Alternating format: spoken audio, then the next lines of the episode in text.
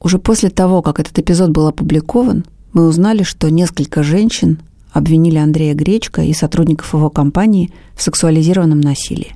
Студия «Либо-либо» выступает против любого насилия.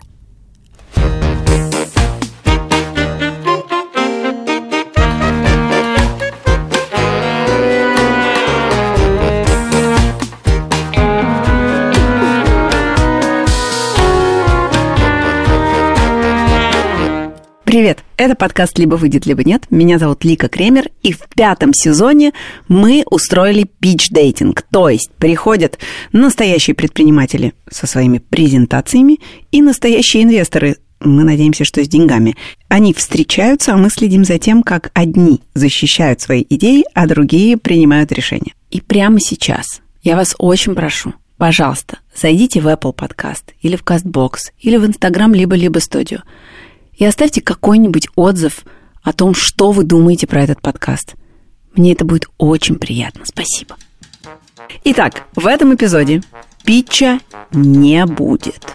Но будет кое-что настолько же захватывающее. Это история успеха.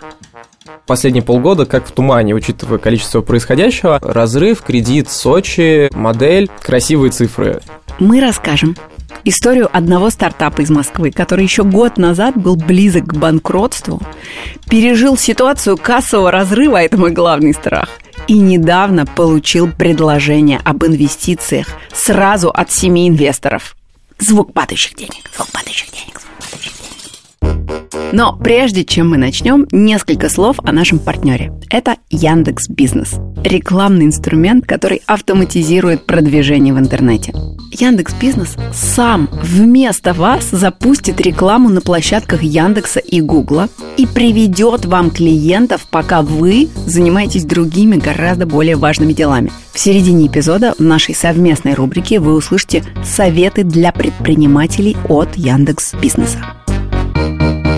Меня зовут Андрей Гречко, мне 27 лет, я предприниматель последние 6,5 лет своей жизни. Когда-то я закончил высшую школу экономики, у меня была мечта открыть свое дело. Андрей учился на политолога и работал репетитором по обществознанию. В 2015 году он решил превратить репетиторство в бизнес и открыл курсы по подготовке к ЕГЭ. Курсы назывались «Люди», а открыл он их вместе со своим партнером. Вместе вели занятия, самостоятельно зарабатывали учебные материалы. Некоторая команда была, которая помогала где-то с СММом. То есть вы были просто 2 репетитора с СММом? Да. Я тогда, в 2015 году, не знал, что такое делегировать, и поэтому просто 2 месяца по ночам красил стены сам. И мне казалось, что это и есть бизнес, который ты берешь и достигаешь каких-то результатов своими руками. Видите стену? Да. Знаете, кто ее красил? Вы? Ну, не я, но мы, да. Класс. Ну, значит, мы были на правильном пути.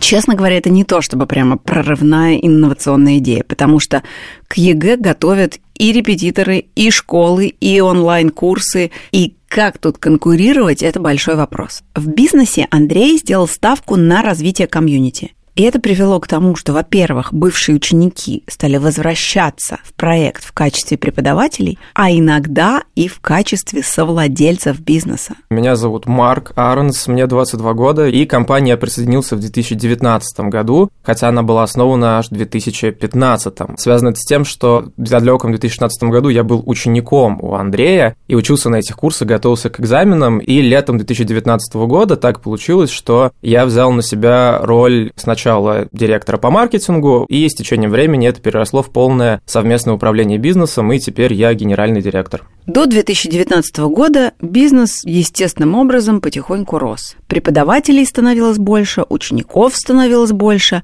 и в какой-то момент, когда оборот компании составлял около 2 миллионов рублей в месяц, проект вышел на плато, то есть финансовые показатели перестали расти. И когда есть плато по показателям, возникает спад по эмоциям часто. То плато привело к тому, что мой предыдущий партнер по бизнесу, он вышел из проекта, он посчитал, что этот проект не такой интересный для него, и начали с Марком перестраивать процессы. Очень активно полгода сменили вообще систему продаж. Марк поставил систему системной лидогенерации, то есть до этого у нас лиды проходили через какие-то публичные мероприятия, через активности, теперь они стали проходить через просчитываемые каналы, где понятно, какие показатели, какие цифры, как это масштабировать. И в какой-то момент мы вздохнули свободно, и это был февраль 2020 года.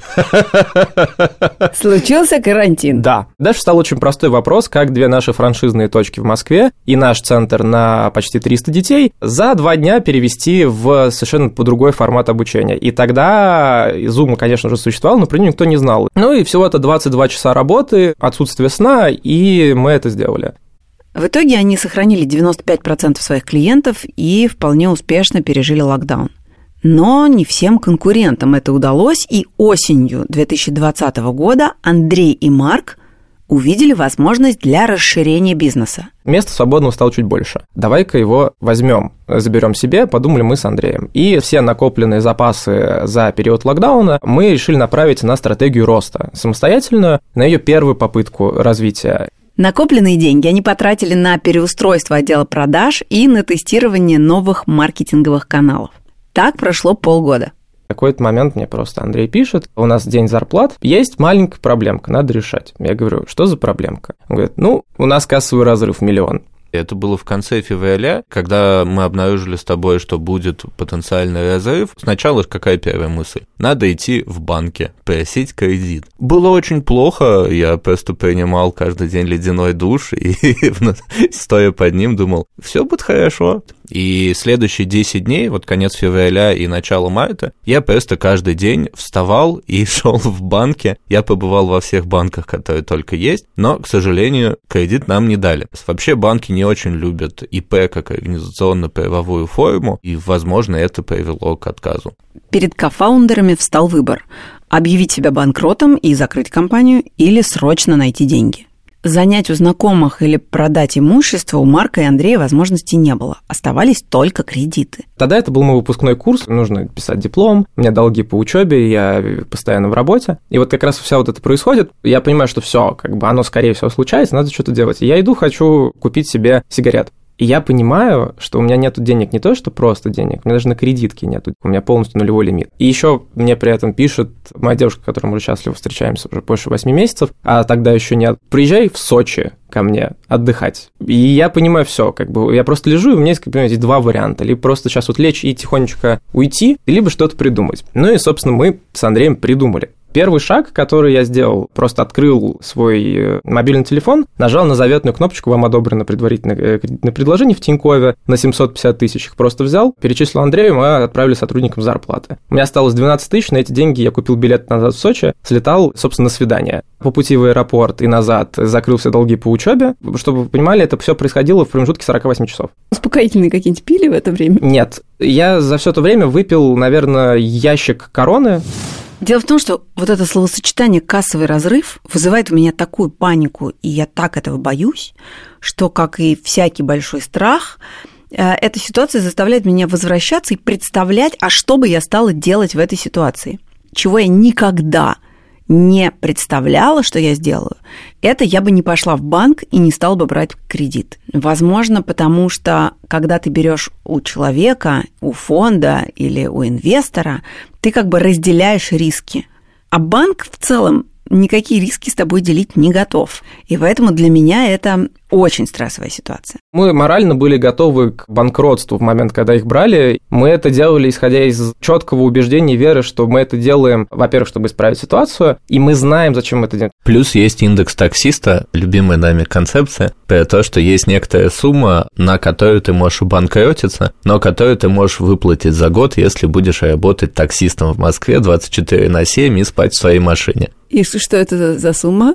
Там есть разные варианты. У нас, например, еще это осложняется тем, что мы оба не водим автомобиль, но у нас есть. Марк может делать сайты, а я могу вести занятия. Сколько вы 3 миллиона. В сумме 3 на 2 по 1,5. Вот. Сейчас, с течением времени, я понимаю, что кредит – это, наверное, одно из лучших инструментов, который подходит далеко не всем. Когда банк выдает кредит, так создаются деньги, грубо говоря. И это единственный способ, не имея накопленного капитала в твоей семье, обеспечить себе рост. То есть невозможно нормально копить, особенно с текущими темпами инфляции. Кредит на iPhone ужасно. Кредит на развитие бизнеса лучше, что создало человечество. Одним из элементов выхода вот из этого кассового разрыва было то, что мы в итоге нашли источник финансирования. Это платформы краудинвестинговые, которые вкладывают деньги в бизнес. Условия примерно такие же, как по кредиту, только тебя кредитует не один банк, а банк организует поток людей, которые в тебя вкладывают. Хорошо, а скажите, у вас в момент этого кризиса было у каждого понимание, а кто виноват?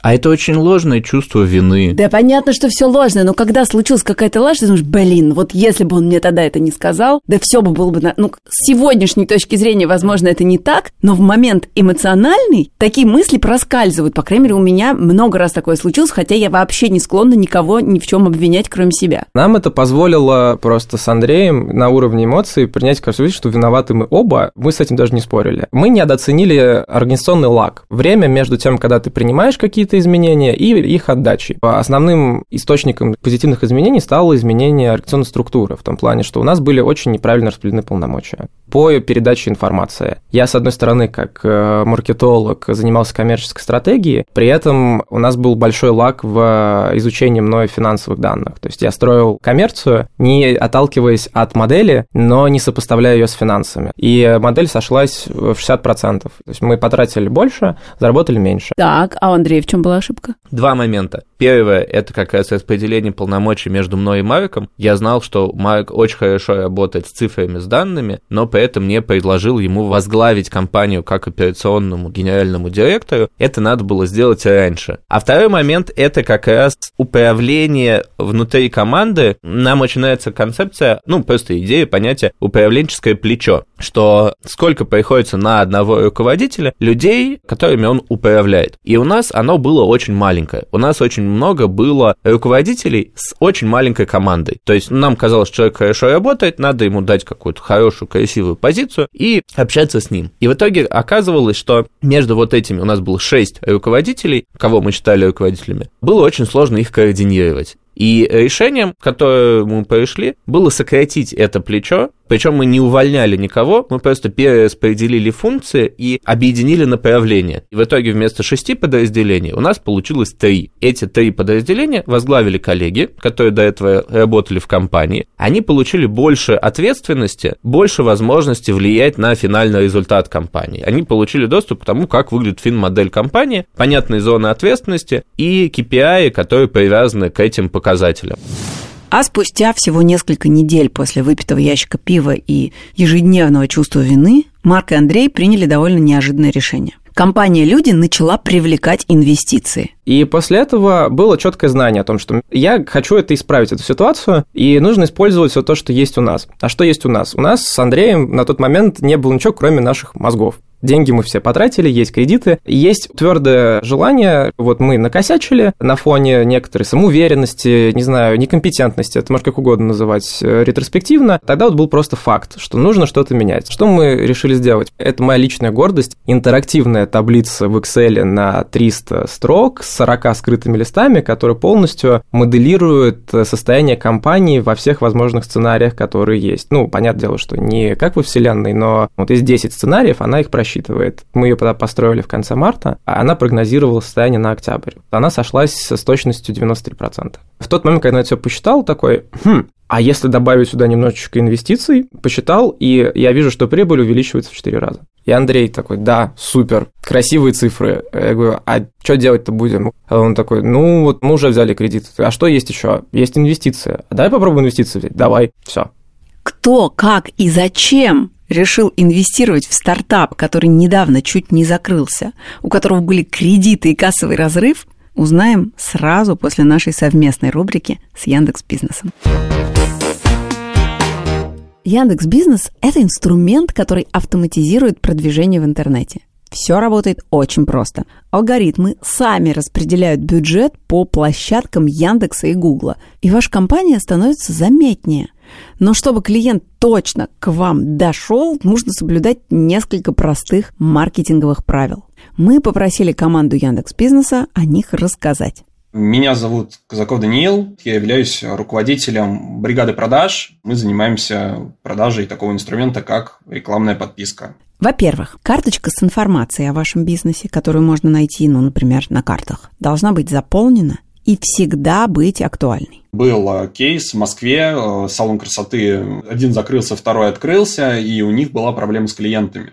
Мы рассказали им о том, как можно улучшить поток клиентов, заполнив информацию об услугах, которые им предоставляют, и буквально через 2 недели на повторном созвоне наш будущий рекламодатель сказал, что у них уже огромная запись, только из-за того, что мы заполнили информацию. Во-вторых, нужно уметь реагировать на критику. Отзывы – это органический способ привлечения клиентов. Тоже, как пример, организация по ремонту обуви. Очень часто им писали, что они задерживали работу, но они все отзывы прорабатывали. У них стало намного больше положительных отзывов, где говорилось о том, что действительно ребята провели огромную работу, и скорость ремонта обуви увеличилась в разы. И в-третьих, нужно устраивать акции и не стесняться про них рассказывать. Как пример, опять же, салоны красоты, они очень часто таким пользуются. На первое посещение условно скидка 1000 рублей. Клиент просто оценивает работу мастера и уже не хочет идти к другому, и так станет постоянным клиентом. Но главное, команда Яндекс.Бизнеса всегда готова ответить на вопросы предпринимателей и про заполнение карточки, и про работу с отзывами, и про акции. Чем больше рекламодатель интересуется своей организацией, как она вообще размещается, что вообще происходит с его бизнесом, тем лучше мы оптимизируем все процессы. Мы готовы помочь, мы расскажем и покажем, что как можно сделать. А как Яндекс.Бизнес может помочь вашему делу, вы можете узнать по ссылке в описании этого выпуска. Первыми инвесторами в компанию обычно становятся люди из ближнего окружения основателей. Есть даже такой термин «friends, family and fools». То есть друзья, семья и дураки. В истории Андрея и Марка так и произошло.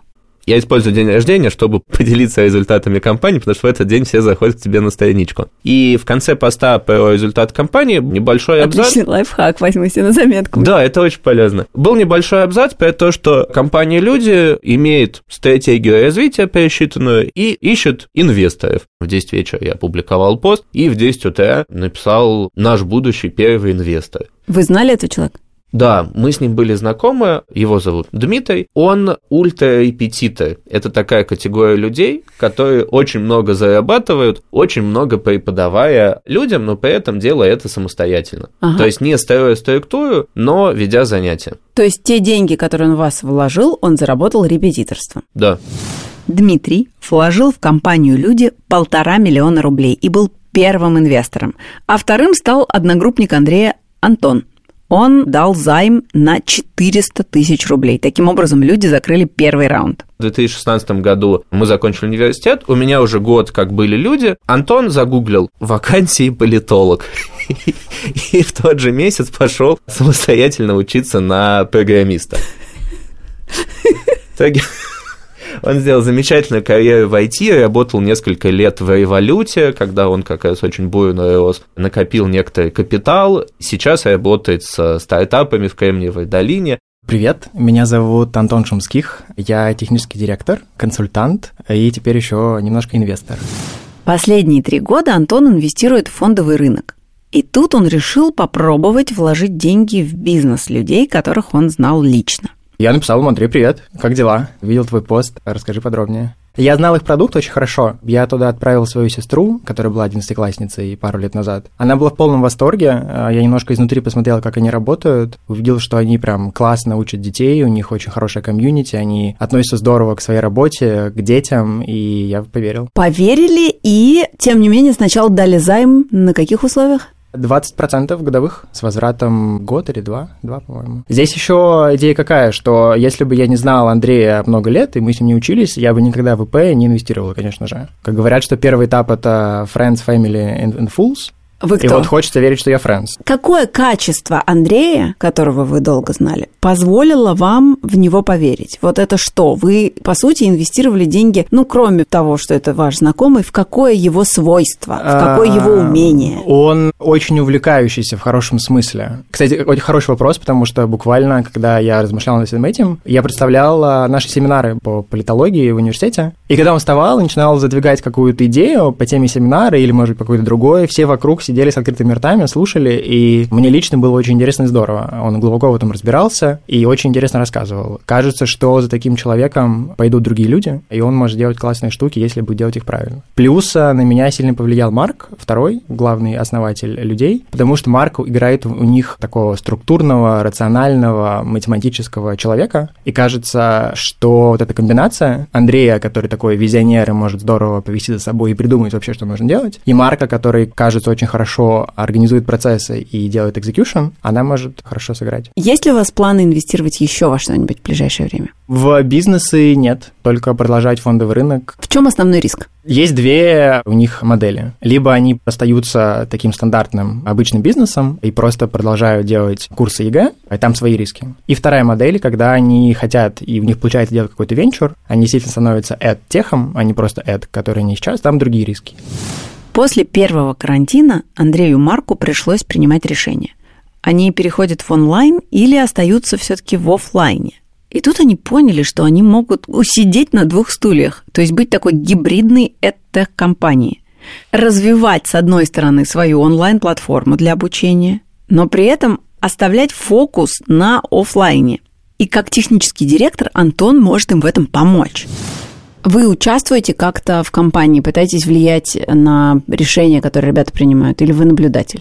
На решение нет, я помогаю им с технической стороны. Это тоже был один из пунктов нашего договора. Но, во-первых, если они вдруг пойдут все-таки в эдтех, то я там буду сильнее принимать участие. А сейчас я помогаю им технические штуки делать даже в текущем обычном бизнесе, который у них есть. То есть для вас это еще возможность из наемного сотрудника стать предпринимателем? Конечно, конечно. Такие планы? Не думаю, что люди потенциально моя основная деятельность будет в каком-то обозримой перспективе. Но стать совладельцем настоящего бизнеса, да, это точно. Ну, то есть это в некотором роде инвестиция в себя? Да, вполне.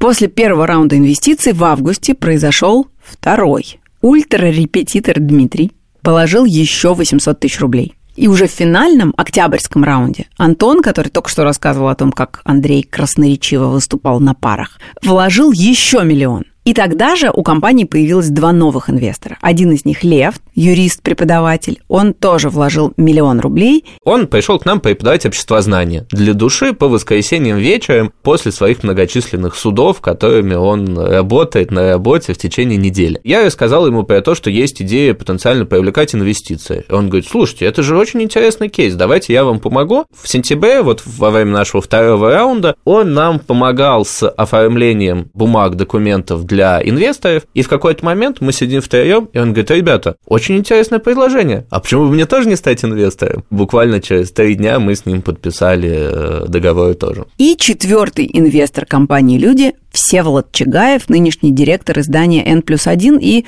сооснователь диджитал-агентства «Пикчер». Бизнес рос, развивался, появлялись какие-то свободные деньги, нужно было куда эти свободные деньги втыкать. Первым делом я втыкал их просто в акции и все остальное, постепенно разбирался с этим. Потом появлялись какие-то уже частные инвестиции, не биржевые. Последние 5 лет, учитывая, что мне 27 лет, ну, наверное, достаточно много.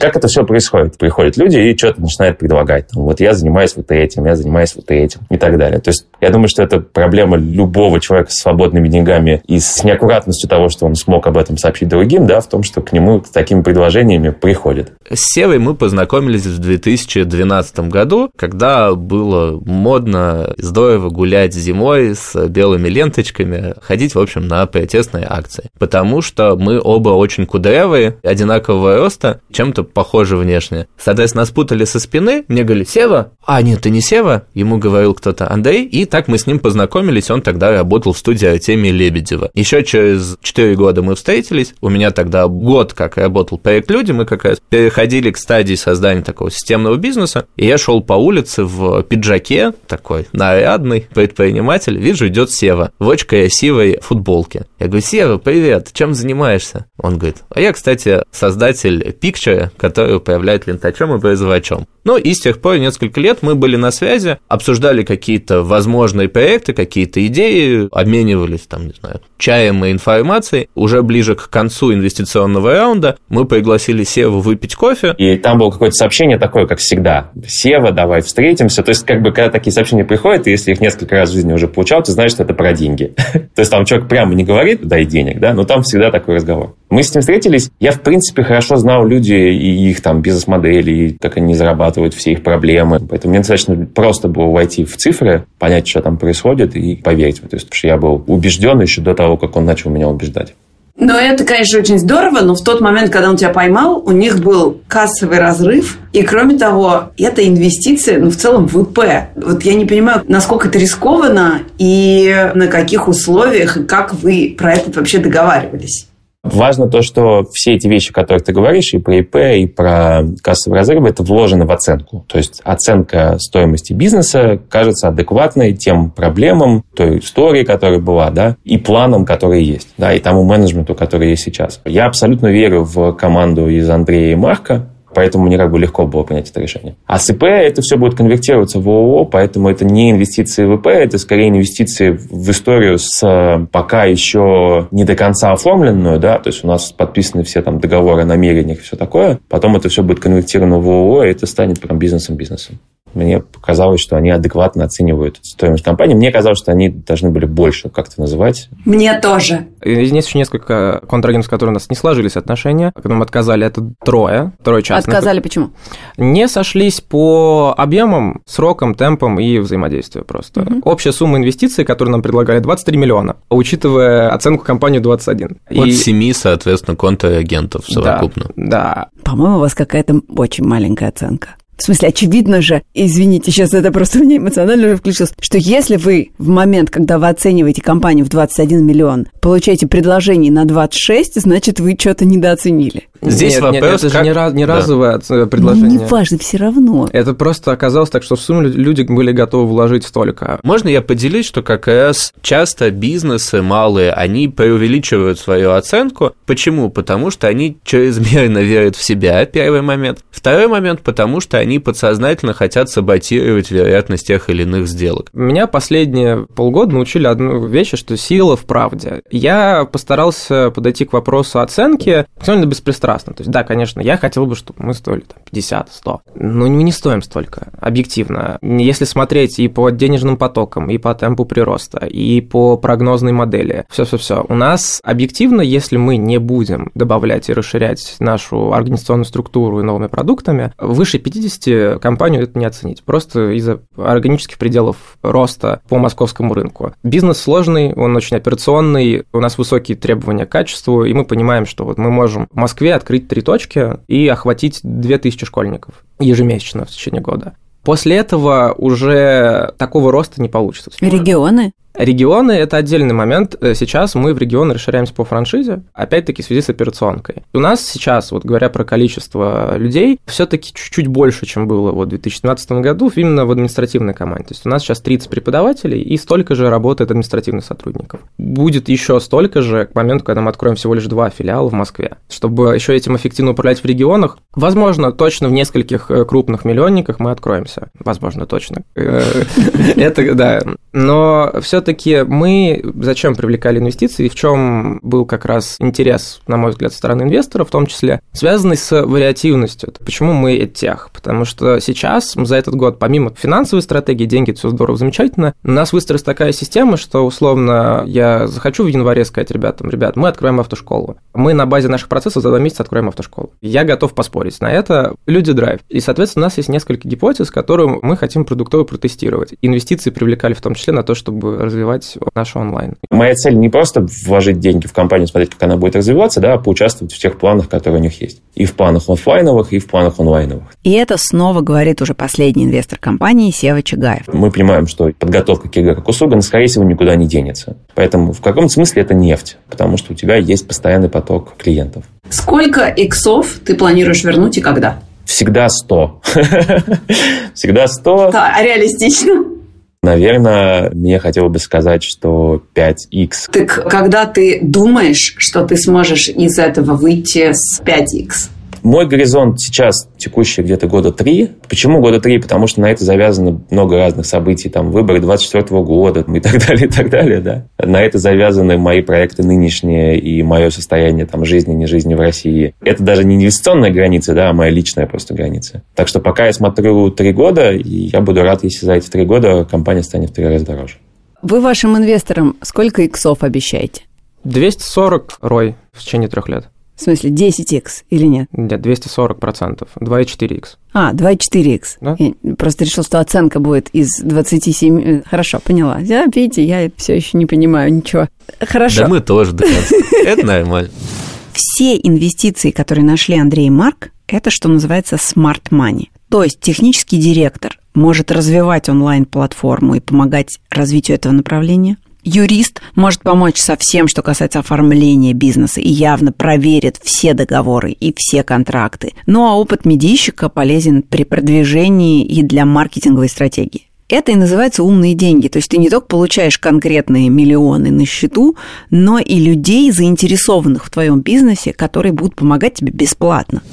Помимо этого, удивительно, как аккумулируется капитал социальный вокруг. К нам приходили люди просто: вы ищете инвестиции? Я не готов, но я вот занимаюсь due diligence. Давайте я сделаю аудит ваших процессов, скажу, насколько вы готовы к получению инвестиций. И тут бесплатно просто приходите. Консультанты из большой четверки, которые также про нас с Андреем знают, такие: о, что-то мы там видели, вы инвестиции привлекаете, а что у вас по стратегии? Давайте-ка мы вам посмотрим, оценим, дадим обратную связь. Большая четверка — это кто? Давайте объясним. Это МакКинзи и Делойт. Мой выпускник Дима, он работает в МакКинзи. Он у меня когда-то учился, еще до людей, когда я был аппетитом. И я Диме скидываю, что вот, как дела? Ищем инвестиции. Он говорит: давай попьем кофе. И мы с ним сидим, и час консультант МакКинзи мне описывает, как нам надо строить там вертикально-горизонтальную интеграцию. Нигде не бывает, ни один бизнес я еще не видела, чтобы там где-нибудь мимо не проходил консультант из МакКинзи. И это все очень занятно. Я вот подхвачу от Марка, что это работает как некто снежный ком. То есть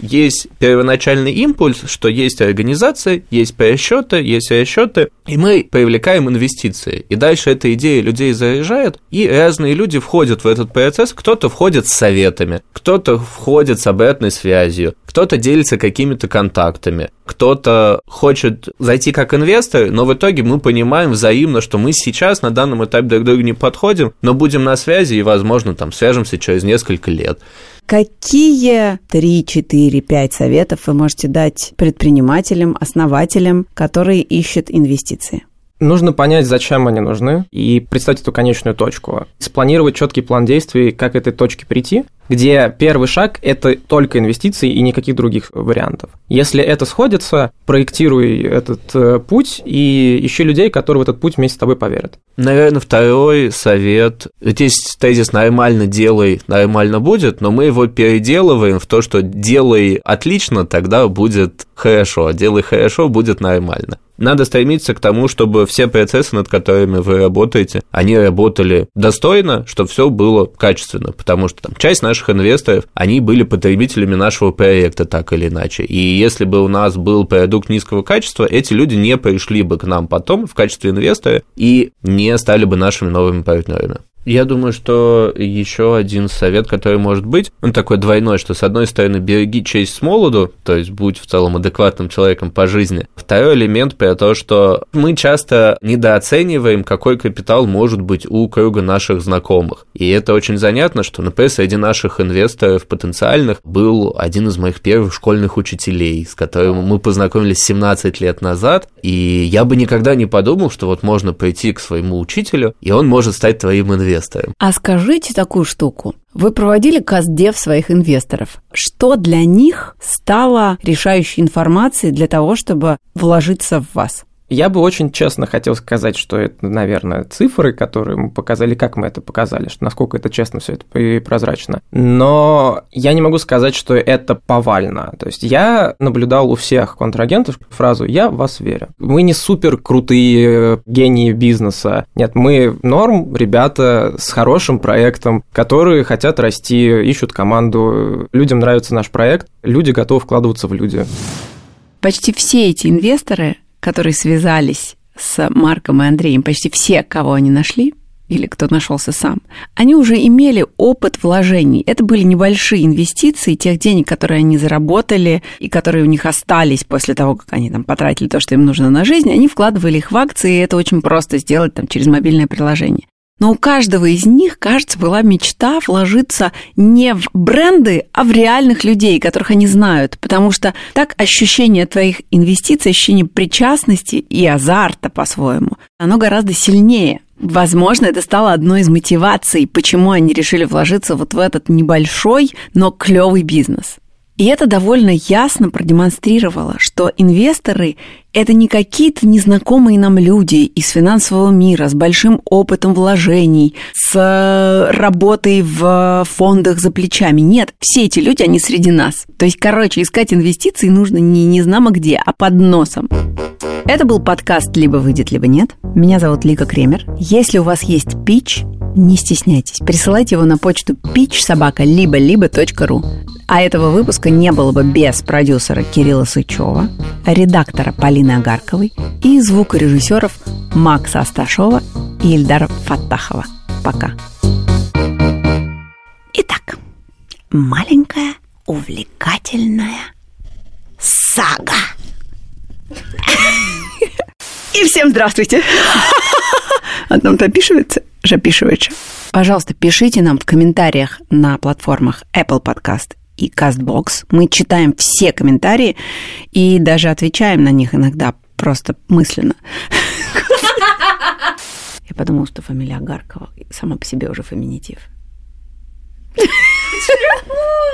C'est fatigué ce soir, mais quand même, on va commencer. Alors...